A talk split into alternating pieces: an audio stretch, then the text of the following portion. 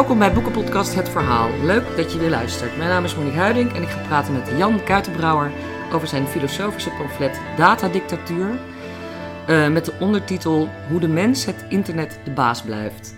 Dit boek uh, verschijnt in een filosofische pamfletreeks Nieuw Licht, uh, waarin de eeuwenoude denktraditie wordt gecombineerd met het nieuwe denken uit onze tijd.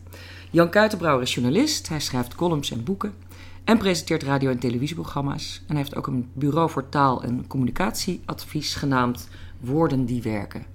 Welkom Jan. Dankjewel. Uh, die uh, serie, uh, die reeks Nieuw Licht, ja wel Nieuw, Nieuw Licht heet dat. Dat is een initiatief van Frank Meester en Koen Simon. En ik had al eerder Bert Wagendorp ook in deze reeks, mm -hmm. even in deze podcast. Die heeft ook een, ja, een dat ging dan over sport, macht en geld. Ja. En uh, jij bent gevraagd om, iets te, om een soort pamflet te schrijven over internet. Ja. En Klopt. Um, de vraag die jou gesteld is: hoe kunnen we internet beschaven? Ja. ja. Goeie vraag. Dan gaan we er alvast vanuit dat het niet beschaafd is, of niet, niet, niet meer beschaafd is. Ja, ja.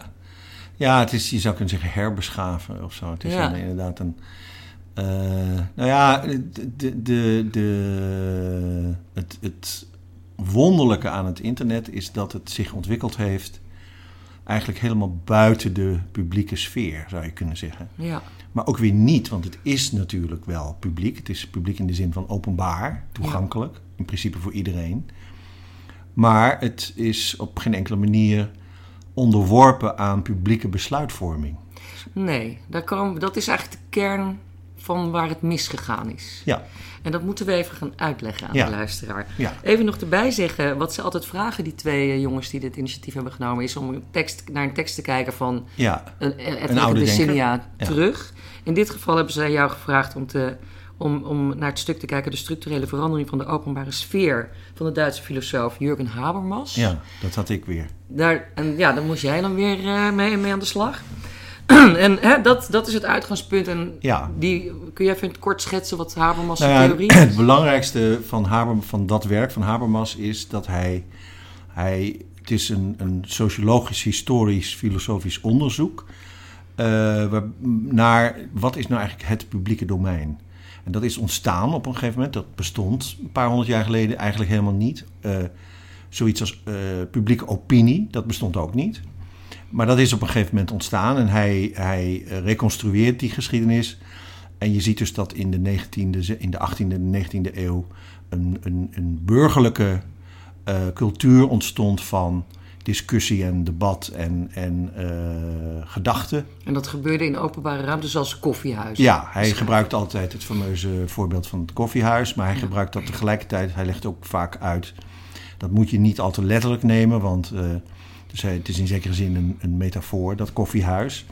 Maar je kreeg toen inderdaad, eh, eh, in, met name in de steden, eh, koffiehuizen waar eigenlijk iedereen toegang, eh, toegang had en ook over van alles en nog wat kon meepraten. Het, volgens mij is de kern van het idee van hem, of eigenlijk het ideaal, dat iedereen gelijk was. Ja, Dus je had geen top-down van ik bepaal hier de regels. Precies. Iedereen kon zijn eigen mening geven en Precies. machtsvrije ruimte. hij. Noemt dat de machtsvrije publieke ruimte. Ja. En, dat is, dat, en hij zegt dat een dergelijke machtsvrije publieke ruimte eigenlijk een essentiële voorwaarde is voor een gezonde democratie.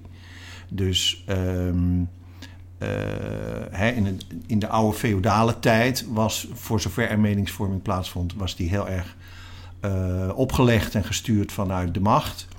Ehm, en voor het eerst in die tijd ontstaat een, een, een, een publieke ruimte ja, waar eh, iedereen eigenlijk zonder last of ruggespraak zijn mening kan geven. Ja, eigenlijk vrijheid van meningsuiting. Vrijheid van Zoals je meningsuiting. die graag zou we- wensen. Ja, vrijheid van vergadering. Ehm, en, Maar, maar maar wat hij, precies, en wat hij signaleert, en dit is een boek uit 1962, ehm, is dat vervolgens natuurlijk de media ontstonden. Eerst de drukpers, radio en televisie. En dat eh, daar een, een, een, een industrie omheen is gegroeid die eh, die machtsvrije publieke ruimte eigenlijk heeft geïnfiltreerd.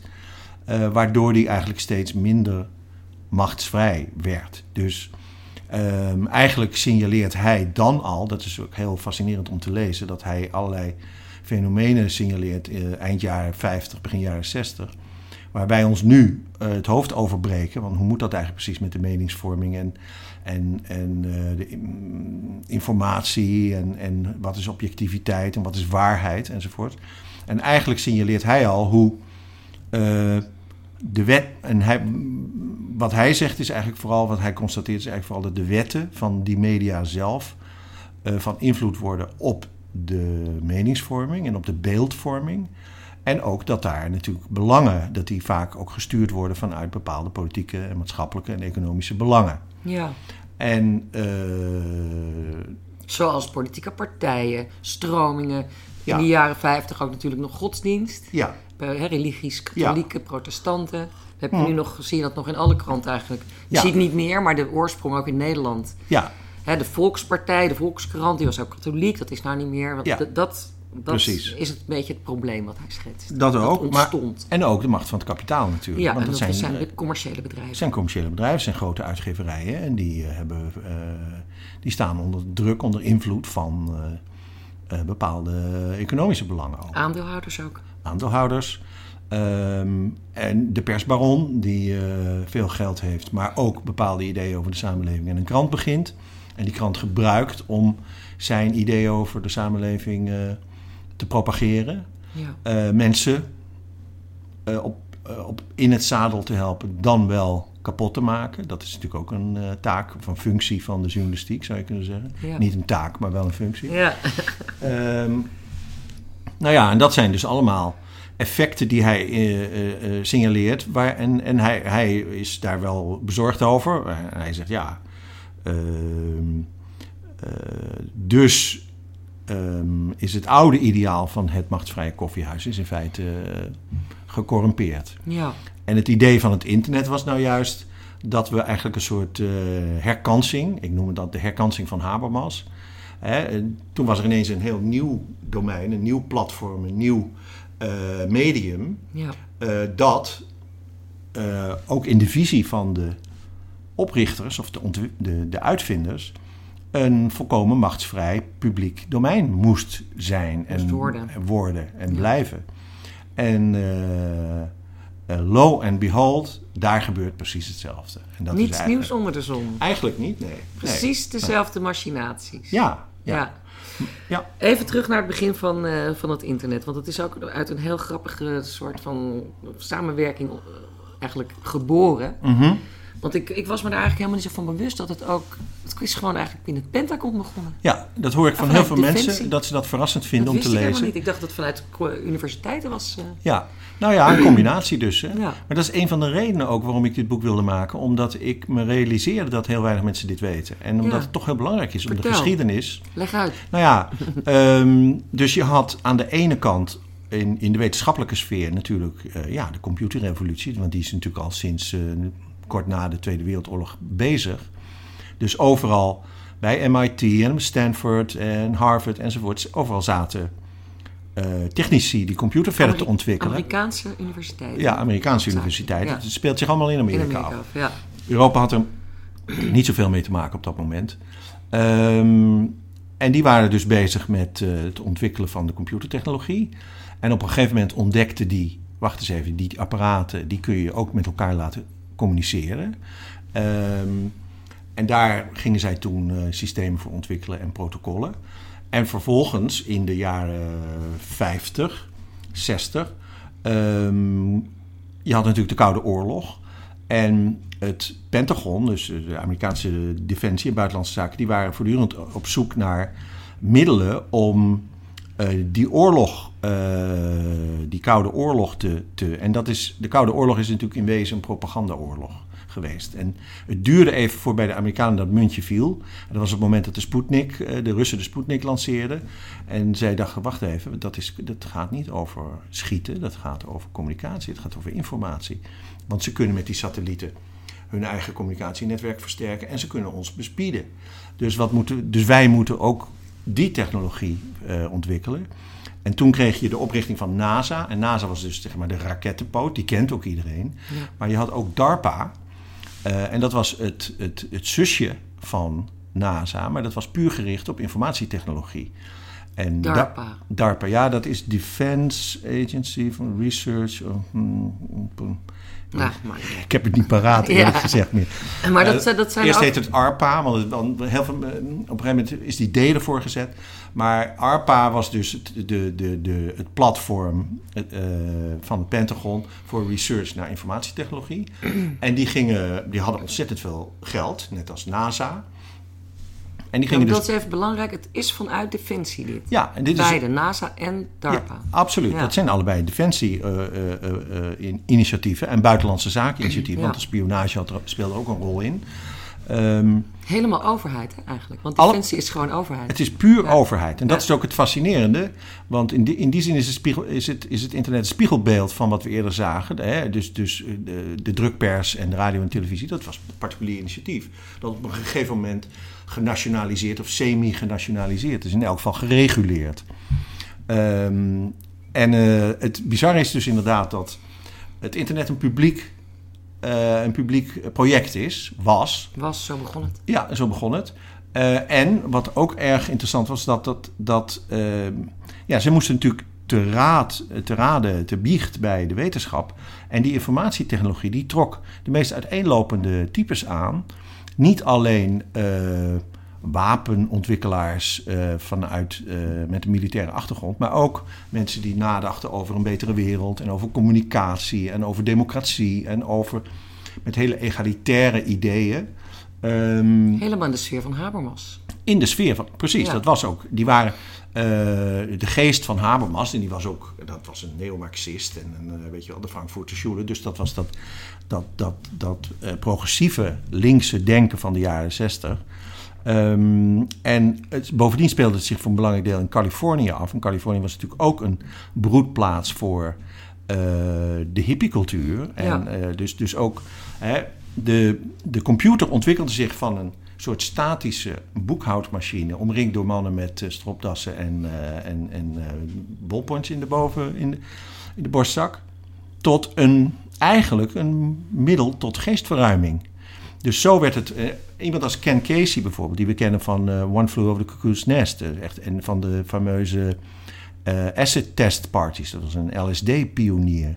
Ehm, of John Perry Barlow, die was de tekstdichter van The Grateful Dead. Nou, dat was de meest hippie-achtige band eh, die, die Amerika gekend heeft.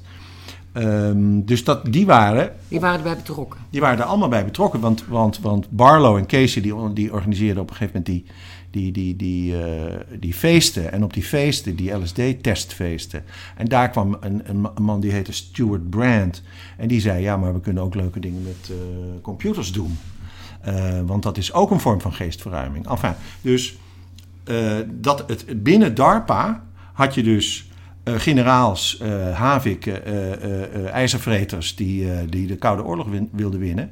Maar ook experimenteel ingestelde hippies die met allerlei wereld, hemelbestormende ideeën waren, bezig En waren. eigenlijk die hippies, want dat vind ik altijd toch... Dat zijn mensen die willen eeuwig jong blijven. Dat zijn gewoon pubers eigenlijk, hè?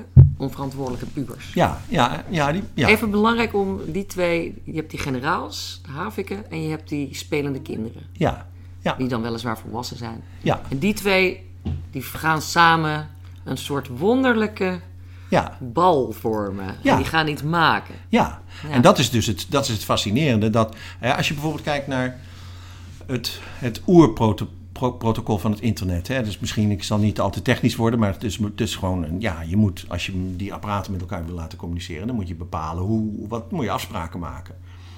Ehm, het oerprotocol van het internet is, ehm, dat is niet zoals bijvoorbeeld bij een ouderwetse telefooncentrale. Dat je een centrale hebt en allemaal abonnees daaromheen met lijnen naar die centrale. En als jij eh, als abonnee A contact wil hebben met abonnee Z, dan moet hij naar die centrale toe en die brengt dat contact dan tot stand. En dat blijft ook in stand gedurende dat gesprek. Met andere woorden, als je die centrale dan vervolgens zou uitschakelen, dan is die communicatie weg. Ehm, dus NASA zei, of sorry, eh, het Pentagon zei, Dat is veel te kwetsbaar. dat is veel te kwetsbaar. Want stel, er komt een groot eh, nucleaire treffen en, en alles wordt hier plat gegooid. En dan, hoe kunnen wij dan nog met elkaar communiceren? Nou, en die internetjongens, die zeiden, nou, dan moeten we dus een decentraal netwerk vormen. Wat eigenlijk niet zozeer een wiel met spaken, als wel een web van oneindig kruisende lijnen. En zie, het wereldwijde web. En dat is het wereldwijde web. Ja. En dat is, dus zij ontwikkelden dat, en dat is nog steeds een heel belangrijk. Hè, via het internet wordt niet, als jij contact hebt met een website, dan heb je niet rechtstreeks contact met die website. Nee, maar dat heet dan, uh, hoe heet het ook alweer, packet. Je hebt packet switching en dat is dus met andere woorden de informatie die jij uh, naar de andere kant brengt, wil brengen en de informatie die zij terug willen brengen, die wordt in kleine pakketjes verdeeld en die wordt verspreid over het net. Uh, dat, dat realiseer je helemaal niet als je zit te internet. Het is een heel vreemd idee. Maar uh, deze podcast, straks als iemand daarnaar luistert, gaat een deel van die informatie gaat over een heel ander kanaal als over. En die worden aan het einde allemaal weer bij elkaar, ge, Ja, aan elkaar geplakt. Ja, Ehm, wat natuurlijk een heel sterk systeem is. dat is super sterk, Ja. want als er één lijn uitvalt, dan is er altijd een uitwijkmogelijkheid. Ja. Eh, Dus het is enorm veilig eigenlijk. eh, Ja. voor, de, voor de makers, hè? ja, Voor de makers en de gebruikers. Het is enorm veilig, maar het is ook heel moeilijk om het te sturen en te domineren. Dus in die zin kwam het ook weer tegemoet aan die egalitaire democratische ideeën van die, van die eerste ingenieurs. Die, eh, die zeiden, ja, je moet een, eh, een net, dat is het hele, de hele gedachte van de netwerksamenleving. Weet je? Ja. Dat is daar eigenlijk geboren. Ja. Nou, en ja, van daaruit heeft het zich geleidelijk aan ontwikkeld. En je had ook wel een machtsstrijd binnen die gemeenschap tussen de generaals en de hippies. Ehm, er kwam ook een tweede stroming bij. En dat, was de, hè, dat waren de Ayn Rand eh, eh, eh, ja. aanhangers. Ayn Rand, dat is een Russische schrijfster die in Amerika terecht is gekomen. Ja, En heel erg een marktfundamentalist is. ja, Als ik het heel kort mag samenvatten. ja. En dat was een hele invloedrijke schrijfster in Ja. de jaren 60, 50, 60, 70. Ehm, zij heeft een, eh, het, zij noemde dat het rationalisme. Ehm, eh, nee, sorry. Wacht even hoor. Hoe heet, ze, hoe heet haar denkschool nou? Is toch niet het rationalisme? Maar in ieder geval, het kwam neer op... Ik ben even de exacte term kwijt die ze zelf gebruikt. En het kwam neer op rationeel egoïsme.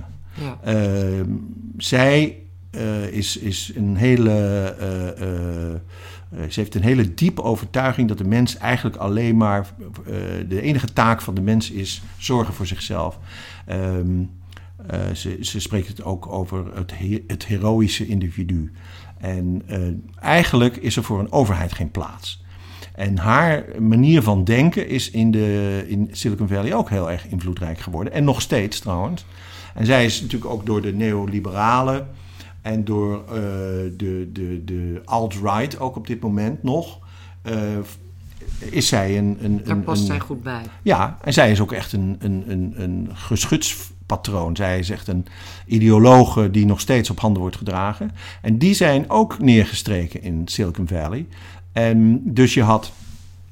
Ik heb het eh, eh, samengevat, op een gegeven moment las ik het ergens in een heel eh, compacte samenvatting: Free Minds en Free Markets. Ja. En dat was eigenlijk de hybride orthodoxie van Silicon Valley.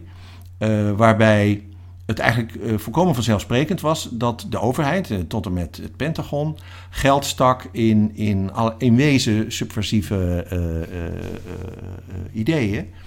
En ehm, de ideologie was dus van begin af aan om het internet te beschermen als machtsvrije publieke ruimte, moeten we goed, goed voorkomen dat het in handen valt van het bestaande mediasysteem. Want dat was ook het stelsel dat Habermas had geschetst als, als de grote corrumperende kracht. Vijandig. De Ja. vij- En eh, dus, dus big business, maar ook big brother. Ja. Ehm, eh, en toen heeft in de eh, begin jaren 90 heeft Al Gore een wet gemaakt en gezegd: oké, we zijn eh, eh, het internet is nu eh, voldoende ontwikkeld om het open te stellen voor consumenten, ondernemers en andere pioniers.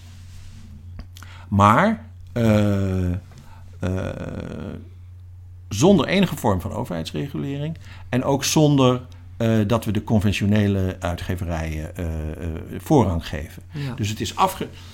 Silicon Valley, of het internet, is, eh, er is een hek om het internet heen gebouwd, al heel, heel vroeg.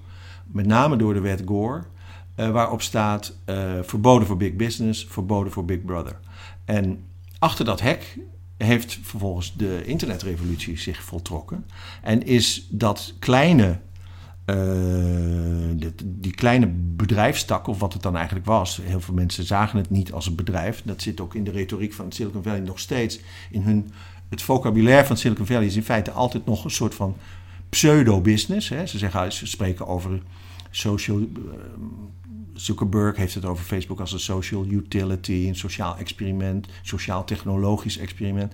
Dus het idee dat het business was, dat is ook nog steeds vandaag, eigenlijk wordt het een beetje gecamoufleerd. En die jongens die lopen ook altijd in t-shirts en uh, jeans en dergelijke, omdat ze eigenlijk de eeuwige adolescent willen blijven. Dat is die puber waar jij het over had. Om, hè, die willen spelen, die willen dingen uitvinden. En die willen vooral ook geen verantwoordelijkheid. Dat is het belangrijkste. Ja, en die willen geen verantwoordelijkheid dragen en geen verantwoording afleggen. Ja, En dat is nog steeds, uh, nog steeds een wezenstrek van Silicon Valley.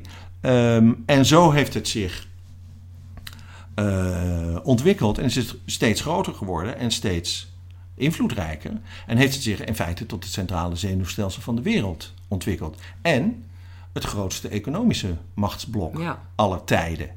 De vijf grootste bedrijven op dit moment van de wereld, dat zijn allemaal internetbedrijven. Allemaal techbedrijven, ja. En um, de, uh, de, de, maar de, de ideologie is altijd gebleven je moet het aan ons overlaten. Je moet ons, zij kregen dus in eerste instantie, en dat zie je, heb je in de geschiedenis vaker gezien, ehm, als een nieuwe technologie zich ontwikkelt, dan zeggen de pioniers die zeggen: uh, dit, dit, is innovatie en dit is belangrijk voor, tot heil uh, der mensheid. Dus laat ons met rust.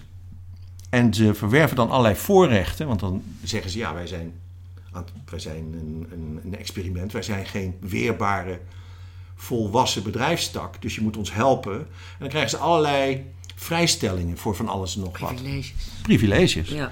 En, om zich te kunnen ontwikkelen. Om zich te kunnen meerdere eer en glorie van de mensheid. Precies. Ja. Dus, dus dat is dan. Maar dat is dan meestal alleen maar ter meerdere eer en glorie van zichzelf. Nou ja, eh, dat, dat is natuurlijk het grote gevaar. Dat, ja. dat zij gaan dan doen wat ze willen doen en waar ze zin in hebben en wat ze leuk vinden. En op een gegeven moment zijn er natuurlijk genoeg, komen daar, komen daar genoeg mensen op af die zeggen: ja, maar wacht nou eens even. Dit is een ongelooflijk uh, uh, lucratief massamedium. Hier kunnen we geld verdienen, hier kunnen we, Hier kunnen we ja. geld mee gaan verdienen. En dan zeggen ze, oh, vertel eens hoe. En dan, nou, dan, gaan die, dan ontwikkelt dat systeem zich. Dus die, die, die, die, dat businessmodel. Dat, dat, uh, maar een beetje tersluiks, als het ware dus in de communicatie en in de, in, in, de, in de beeldvorming wordt altijd gedaan... ja, we zijn eigenlijk gewoon nog steeds met elkaar bezig... om een soort start-up. Ja, een betere wereld ja. uh, te maken. En we zijn nog steeds een start-up. Dus wij willen geen uh, um, verantwoordelijkheden... in de zin van allerlei regulering... waar de voedselindustrie en de chemische industrie... en het openbaar vervoer en noem dat allemaal maar op... die moeten allemaal uh, aan duizend en één regeltjes voldoen... Um, een, een, para, een grappige parallel is um, uh, de luchtvaartindustrie. Die moest ook ont, uh, gestimuleerd worden. Dat is ook gebeurd 100 jaar geleden van overheidswegen over de hele wereld.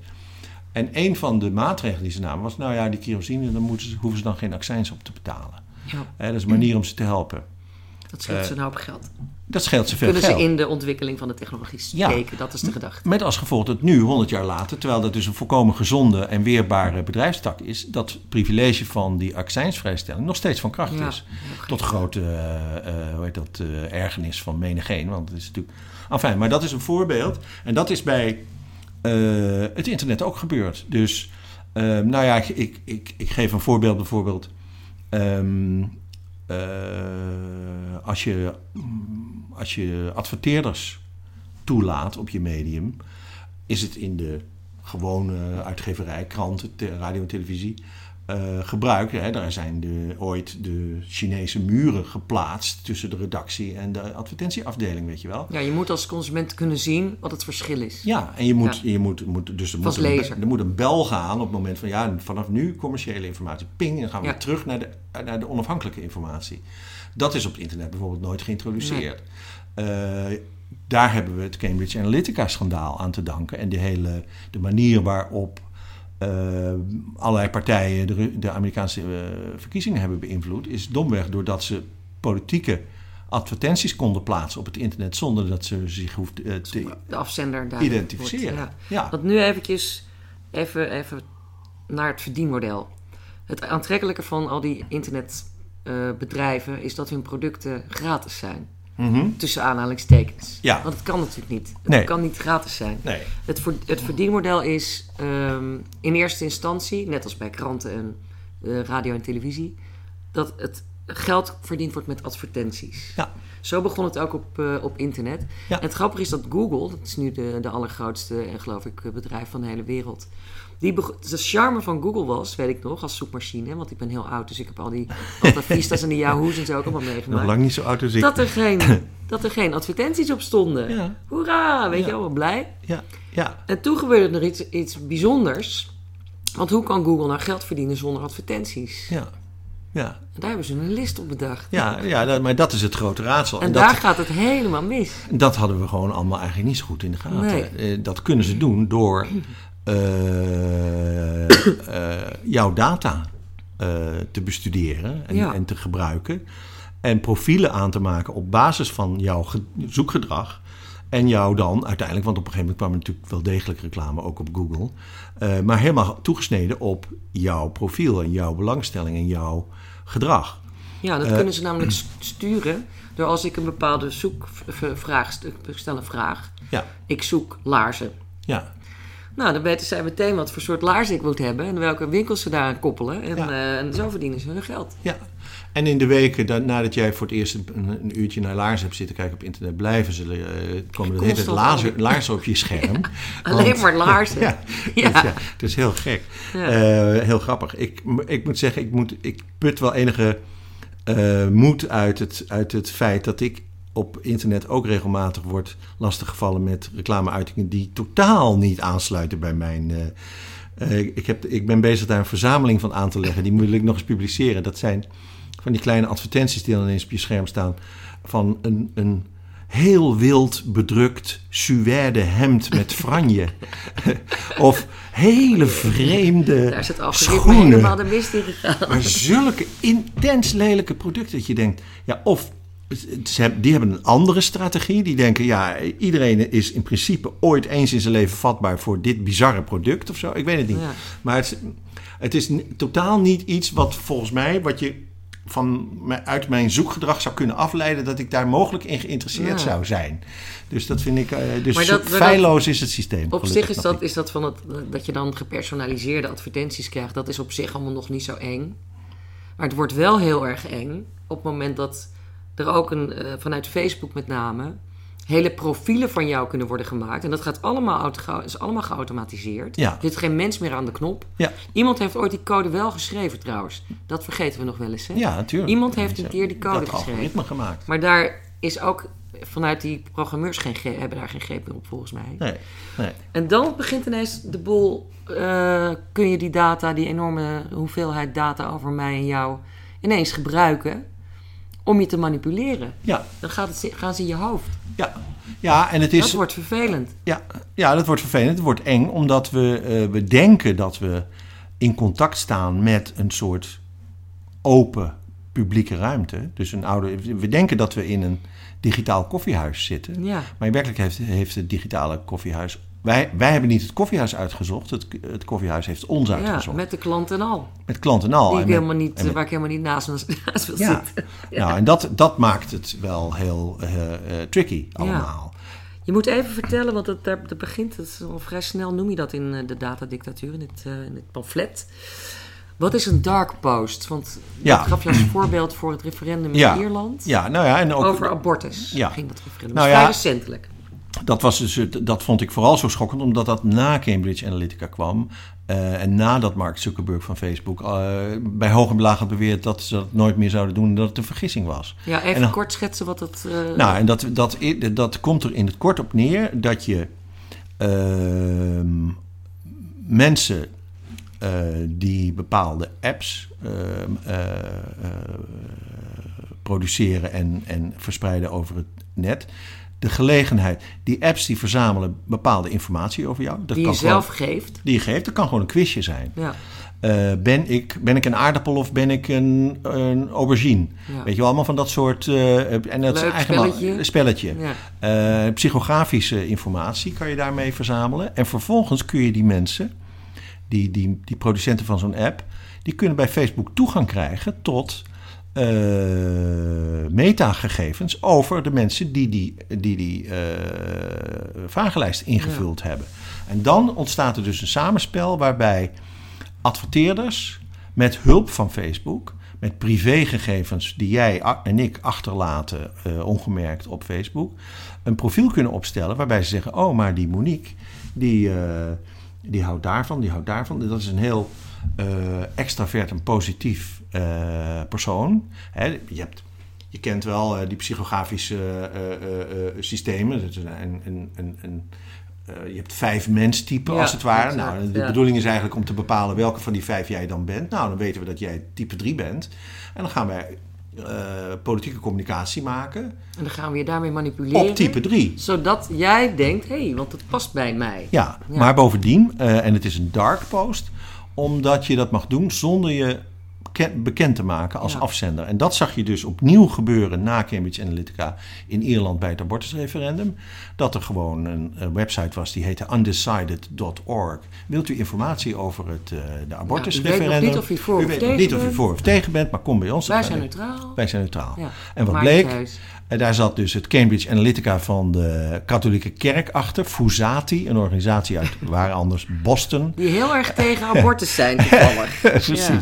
Dus, dus de- toen gebeurde het allemaal weer opnieuw. En dat was, vond ik heel schokkend, omdat ik dacht, ja, hier zit meer achter. Ehm, er is dus ook een enorme weerstand aan de kant van de tech-industrie om dit te veranderen. En dat is dus ook sinds het verschijnen van datadictatuur, dat is nu een maand uit ongeveer, eh, ook alweer een paar keer opnieuw bewezen. Hè? De laatste onthullingen over Facebook, die wijzen nog steeds exact in diezelfde richting. Ja, want ze kunnen daar gewoon heel veel geld mee verdienen. En ik dacht, Ja. te- bij het schrijven dacht ik telkens... eh, ik kom natuurlijk uit de conventionele journalistiek... en ik ben opgegroeid met het idee... eh, respectabiliteit en onafhankelijkheid en, en, en integriteit en transparantie... dat is het levensbloed van de journalistiek en van de, uit, van de journalistieke uitgeverij. Dus daar moet je ook naar streven... want dat is goed voor je merk en goed voor je, voor je gezaghebbendheid... en dus Waarom willen zij dat niet? Waarom verzetten Ja. zij zich tegen de Honest Ads Act? Ik beschrijf in het boek eh, waar dat over gaat. Dat gaat er dus over dat je moet zeggen, zoals op televisie... My name is Barack Obama and I approve this message. Ja, weet je wel? exact. Dus Maar dat hoeft op ze- internet niet. Dat hebben ze in de jaren negentig hebben ze dat ingevoerd. Dat is Ja. een wet. John McCain, Ja. eh, eh, God hebben zijn ziel, heeft, zich, heeft daar enorm voor gevochten. Waarom zijn ze daar zo tegen? En ik dacht, waarom verzetten zij zich? Nou, en dat is eigenlijk gewoon heel simpel. Het is follow the money. Eh, dat is een aantasting van het businessmodel. Ja. Want een dark post is gewoon een heel lucratief product. Daar komt het op neer.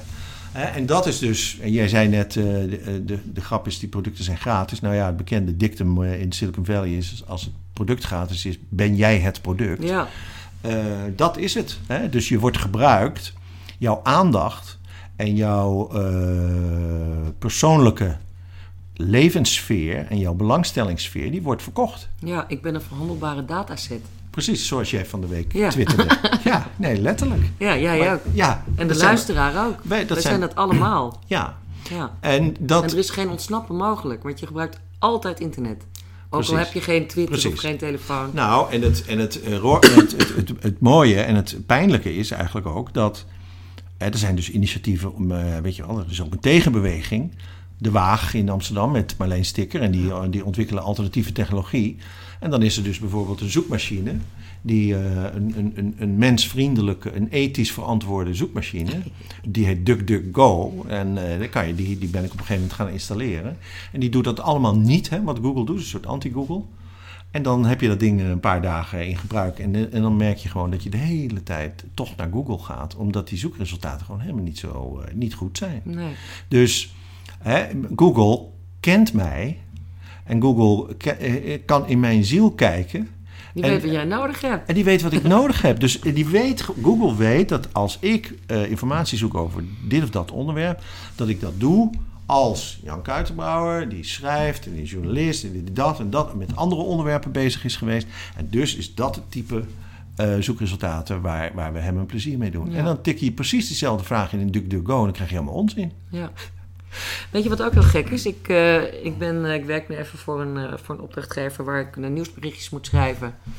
Voor een, voor een, het is geen nieuwsorganisatie, maar gewoon een bedrijf. En hè, dan proberen we met die nieuwsberichtjes in Google Nieuws te, te komen. Ja, En dan kan je daarmee weer Ja. de lezer van het nieuws Ja. naar je bedrijfje en naar je product leiden. ja, Dat is bijna niet te doen. Ja. Je moet je opgeven bij Google Nieuws. Die, moet je, die moeten je accepteren. ja, Maar ze kunnen je ook niet accepteren. Ja. Terwijl je wel gewoon echt nieuwsdingetjes aan het doen bent. ja. En Ja. als ze je niet accepteren, kom je in geen enkele Zoekresultaat. uit- eh, voor van Google. Nergens. Ja, Ook al heb je de hele titel, de hele tekst, die wordt niet gevonden. ja. Dus ze zijn ook al, dat is, dat is wel veel macht hoor, vind ik. ja, En dan bij die DuckDuckGo eh, zou ik dan misschien wel eh, ergens uitkomen. ja, dat is waar. Ja, dat is waar. Maar Google bepaalt dus wie in de nieuwszoekopdrachten bovenaan staan. Ja, en jij moet dat spel meespelen. Ja. En je moet misschien ook, ik weet niet of dat bedrijf tegelijkertijd ook Google adverteerder is. eh, maar zo niet, dan kan dat ook een reden zijn. te zeggen, oh, weet je Het wel. is, ze zijn adverteren ook op Google. Ja, Ja. oh dat wel. Ja. Ja, maar dan misschien niet genoeg. Maar dat- prikkel om Maar, ze... maar dat, is toch, dat is toch allemaal heel griezelig? Want dan komen Ja, we dus in de buurt van jouw titel. Ja, ja, Dan wordt het inderdaad, dat is niks vrijheid. Ja. Nou, Een datadictatuur. Precies, het is, dat is de datadictatuur. Ja. Maar dat is de dik. En daar, er zijn ook wel. Ik sprak laatst iemand die had kritiek op die titel. Die zei: Ja, ik weet niet wat ik me erbij moet voorstellen. En is het wel echt een dictatuur? Maar dat is het probleem. Het is een dictatuur die er helemaal niet uitziet als een dictatuur. Het is een dictatuur op gimpen. Met een vriendelijke lach. Ja, en eh, die, die Californische, nog steeds dat, die, ou- die hippiesfeer van Ja. eh, kijk maar naar die kantoren en die campuses enzovoort. Die kantoren heten dus ook campus. Ja, En, en, alsof het eh, universiteiten zijn. ja, ja. En, en, en, en die kantoren zien er ook uit als crashes voor volwassenen. Ja, dat schreef je, dat vond ik wel mooi. Ja. maar dat is Maar dat, dat zo. benadrukt dat het puberale. Ja. Kijk, we worden in feite door die vijf grote bedrijven, die worden door vijf miljardairs bestuurd. Ja. Dat zijn allemaal pubers zonder enig verantwoordelijkheidsgevoel. Ja, nou, het, het, het, het verschilt wel. Eh, je kunt ze niet helemaal over één kam scheren. Maar goed, laten we dat wel doen. en hè, die, die, die willen gewoon niks. Die willen geen enkele regulering. Die willen eh, zelf hun gang Nou, dat, gaan. dat, dat is wat ze in ieder geval allemaal met elkaar Ja. gemeen hebben. En de een heeft wat meer visie dan de andere. En ook misschien ook wat meer maatschappelijk verantwoordelijkheidsgevoel. Maar ze zijn. En als ze maatschappelijk verantwoordelijkheidsgevoel hebben, als, als ze wel echt een politieke overtuiging hebben, dan is het heel vaak dat Randiaanse denken van ja, maar het is beter voor de wereld en het is beter voor de mensheid als je ons met rust laat, want wij weten. Wij meer- weten het beter. wij weten het beter. En, wij gaan, en politiek is overbodig. En daarom zijn ze ook bezig met eh, expedities naar Mars. En dat seasteading waar die Pieter Thiel mee bezig is, weet je wel. Die wil gewoon een nieuw... Die wil zijn eigen land. Ja, Buiten de territoriale wateren. En die denkt, ja, ik, heb toch, ik kan toch alles. Ik heb alle, alle middelen. Ik heb het geld. Ik heb de technologie aan mijn kant. Ehm, ik doe dat gewoon. Ik maak een Omdat land. het kan. Ja, Ja. ja. Wat heel interessant is, vind ik. Want in het begin van dit gesprek zei, zei je al... Wat, toen het begon, hè, Silicon Valley eh, in Californië... toen hadden ze er een hek omheen gezet. Een soort van flexibel hek dat steeds Ja. groter werd. Ja. En er stond Big Brother moet buiten blijven... en Big Business moet buiten blijven. Ja. Maar het is nu Big Brother en Big Business. En En de rest, in één. Mag, en de rest mag er niet in. ja. Nee, dat is is, omgekeerd. Ja. Ze hebben het geïncorporeerd. Wat zich nu achter dat hek bevindt, dat kun je eigenlijk alleen maar typeren als een, als een mutatie van Big Brother en Big, Exact. big Business. Precies Dat- wat ze niet wilden, zijn ze zelf helemaal geworden. ja, ja. Dat Eh, is natuurlijk ma- enorme macht. ja, vanwege het geld. Ja. Als je kijkt, eh, en daarom, je denkt wel eens, ja, hè, er is, zijn mensen die zeggen, nou ja, Facebook, dat is het nieuwe Yahoo, dat is over een paar jaar gewoon voorbij, want eh, they got lucky en eh, het is heel groot geworden. Het kan altijd. En het kan ook weer achter de horizon verdwijnen, want, Ja. want, want die sociale platforms die zijn ook modegevoelig. Kids willen niet meer op Facebook, gaan allemaal naar Instagram en zo. Ehm, dus dan denk je, nou ja, eh eh, dus misschien maar goed ook dan. Hè? Dus dan is zo'n Zuckerberg een jongen die echt helemaal niet begrijpt waar dit over gaat, naar mijn idee, naar mijn overtuiging. Eh, die is dan gewoon geschiedenis. Maar iemand als Jeff Bezos van Amazon, die wel feilloos in de gaten heeft hoe het werkt, ja, die is in wezen veel gevaarlijker natuurlijk. Veel, veel, want die is heel doelgericht bezig met het uitbouwen van dat, met, van dat imperium. En de, Hè, die, die, dat begon als een webwinkel, maar die zitten in de zorg nu en die zitten in allerlei. Ja. eh, dat breidt zich steeds verder uit. Jij zegt eigenlijk ook, we zouden in, in, in- nu op dit moment eigenlijk internet moeten zien als een nutsfunctie. Nou ja, dat is wat je. Voor, ja, als, je, als je internet uitzet, stort alles in. klopt.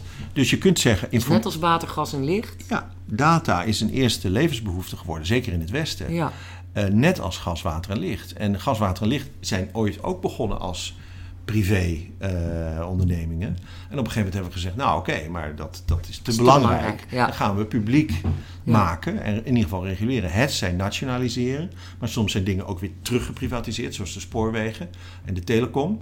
Maar dat, hè, dus dat wordt ook wel eens als argument gebruikt van ja, daar zijn we van teruggekomen. Maar daar zijn we natuurlijk niet echt van teruggekomen. Want het privatiseren van de telecom en de spoorwegen, dat is natuurlijk dat is, dat is niet 100% geprivatiseerd. En dus er liggen zulke contracten van de publieke aandeelhouder. taken. Ja, ja. zo is het. En dus, daar, dus, dus, dus zeg maar, eh, het publieke belang is daar heel sterk Ja. in gewaarborgd. ja, dat is in geen zin het geval bij, eh, bij internet. Nou, Nee. de benen begonnen door de overheid van de Verenigde Staten. Ja, ja. Helemaal buitengesloten. ja, maar ze hebben het uit hun handen laten vallen, zou je kunnen zeggen. Ja, en dat is. eh, ik las vandaag een interview met George Martin, de, de, de schepper van de. Heet het ook alweer? The Game of Thrones. Oh ja. En die deed een mooie uitspraak. Hij zei: eh, Het is een universeel gegeven dat we gigantische bedreigingen, die hele beschavingen kunnen vernietigen, vaak negeren ten faveur van alledaagse problemen. Zitten we hier ook een beetje met zo'n. eh, Ja, brood en spelen is het ook een beetje. Hè? Het is natuurlijk eh, highly entertaining allemaal. Ja.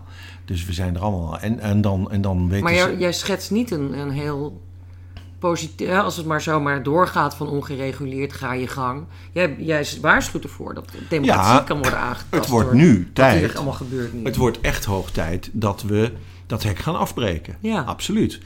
En dat we eh, het internet of delen van het internet Want ze gaan... monopolieposities. Hè? Al die, die, die Ja. grote tech die Ja, hebben ja. gewoon 90% marktaandeel. Dat is ondenkbaar in de andere, Precies, andere sectoren. Precies. Dus als je een krant wil kopen, dan eh, ben je maanden bezig met allerlei overheidsorganen die gaan checken of je marktaandeel niet te groot wordt. Ja. Is laatst ook weer een fusie afgeblazen in Nederland, of een overname.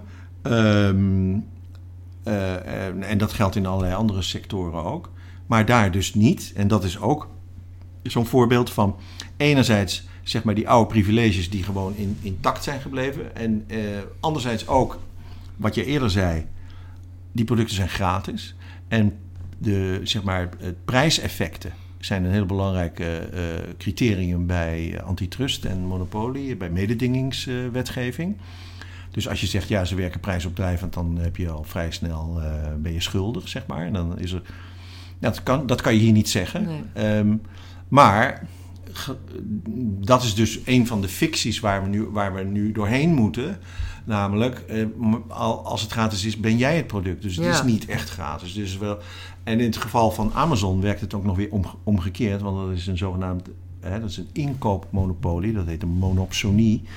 Eh, eh, dat de facto zelfs prijsverlagend uitpakt. Dus daarmee hebben ze ook al die antitrust eh, bezwaren altijd van tafel Ja. kunnen vegen. Door te zeggen, ja, maar het wordt goedkoper door ons. Maar Het is in het belang van de consument. Ja, maar dat, dat, het erge is natuurlijk dat, dat Amazon eh, de winkelstraten leeg heeft gezogen. Hm. Ja? Want ze, ze, zij, zij laten dan kleine bedrijven een mooi product, eh, dat verkopen ze dan. En als het een succes is, dan vreten ze dat bedrijf op. precies. Ja, dat doen ze dus. En eh, dat is heel vals. Dat mag ook eigenlijk niet. Maar dat gebeurt aan de lopende band. Maar Ja. er is nog nooit iemand die een rechtszaak gewonnen heeft. Of Nee, in ieder dat geval lukt je ook niet als je miljarden... voldoende adem heeft gehad om dat uit te procederen. Dat gaat natuurlijk. Dus die start-ups, die, die, die, die, eh, die plukken ze leeg. Ja. Die vreten ze leeg. Maar En dan, die, die, die, moet er een beetje naar het einde. Die, die bedrijven, die hebben veel en veel te veel macht over ons. Ja. Wat ik ook nog, één voorbeeld wat ik, wat ik, waar ik van, echt van schrok toen ik dat las in, eh, je boek. Dat op een gegeven moment is er was een soort van reguleringsvoorstel. En toen heeft eh, Silicon Valley gezegd, als je dat doet, dan trekken we de stekker eruit. ja, black, is gedreigd met een maar dat durven ze dus gewoon, hè? Ja. Zo brutaal zijn ze. Zeker, maar ze zijn keihard. Dus ze zijn, eh, als je ziet ook, hè, de New York Times had twee weken geleden een heel mooi stuk. Dat heette, hoe was het ook weer? Delay, Deny en Deflect. Een analyse van de communicatiestrategie van Facebook gedurende het afgelopen jaar rond die Ja. Cambridge-crisis. Eh, en dat is wat ze doen. De- die, eh, dus eh, vertragen, ontkennen en, en, en, en eh, hoe noem je dat? eh, eh, afwenden. Ja. Ehm, en ondertussen met een keiharde eh, eh, miljoenenlobby in Washington. Die zo ver gaat dat ze nu onlangs een PR-bureau hebben ingeschakeld. Dat de politici die met reguleringsplannen rondlopen, dat ze die gewoon zwart zijn gemaakt. En in verband, ja, met, anti, Ja. met anti-Soros, antisemitische Ja. Soros. eh, eh, Alsjeblieft, eh, weet je, bij Facebook. Dus de, ik, zoals ik ook schrijf in het boek, tussen wat Mark Zuckerberg zegt en wat hij werkelijk doet, er gaapt een enorme kloof. Want ze zijn in werkelijkheid echt behoorlijk genadeloos. Omdat, en, en dan denk je, ja, maar we gingen toch de wereld verbeteren. Ja, maar die pot met goud aan het einde van die regenboog, die is zo kolossaal. Ja. En er zijn ook geen mensen, daarom is die alternatieve tech-sfeer, dat is, dat is een beetje een ja, erg marginaal hobbyistisch gebeuren. Weet je wel, wat er in de wagen gebeurt of zo. Of de Fairphone. Ik heb laatst al een stuk geschreven over de Fairphone. Dat is dan de. Ja, de- die redden het helemaal niet, joh. dat is helemaal niet 0,001% van Ja. de markt. Ja. En hoe komt dat? Dat komt omdat iedereen die verstand van techniek heeft, iedereen die dat vak beheerst, die dat gestudeerd heeft op een universiteit en aan de slag kan bij zo'n techbedrijf, die kan verschrikkelijk veel geld Ja. verdienen. Dus je gaat die is- echt niet bij zo'n bij zo'n alternatief zitten. Ja, dat is Ja. eh, helaas. eh, Nou, mensen, lees allemaal dit, dit boek. Het is heel, eh, ik, vond, ik vond het echt een beetje, het is echt een mooie waarschuwing van waar zijn we nou mee bezig, mensen? Wat gebeurt er eigenlijk? Nou, Want het gaat ook veel mensen het te boven, hè? Dat je denkt, nou, ik snap het toch niet. Dus Nou- eh, ik klik wel gewoon op cookie ja, en dan zal het wel goed komen. Ja, nou, ik kreeg laatst een heel groot eh, compliment van iemand, van een filosoof. eh, ook iemand die ook een, een nieuw licht aflevering heeft geschreven. En die zei, ja, ik denk altijd, het is, dat is veel te technisch voor mij en veel te ingewikkeld. Ja. Het gaat mij boven de pet. Maar, Maar dat is heel goed te begrijpen. Jij weet het nu gewoon voor ineens relevant te maken. Ja, en dat, is, dat is ook eigenlijk precies de Ja, dat is, bedoeling. dat is hartstikke belangrijk. Dankjewel voor dit gesprek. Ik sprak met Geen dank. Jan Kuitenbrouwer over zijn filosofisch pamflet. Datadictatuur koopt allen dat boek. Het is helemaal niet duur. En het is ook niet heel erg dik, dus je hebt het zo uit. En dan weet je wat beter wat je allemaal gebeurt in je leven. Ehm, abonneer je op deze podcast via iTunes, Soundcloud of Stitcher. En je kunt ook een, de podcast eh, financieel steunen met een donatie. Dat kan via de website podcasthetverhaal.nl op de pagina Steun het Verhaal. Kun je heel makkelijk met internet bankieren. ja. een bedrag naar keuze overmaken. Alvast hartelijk dank en tot de volgende keer.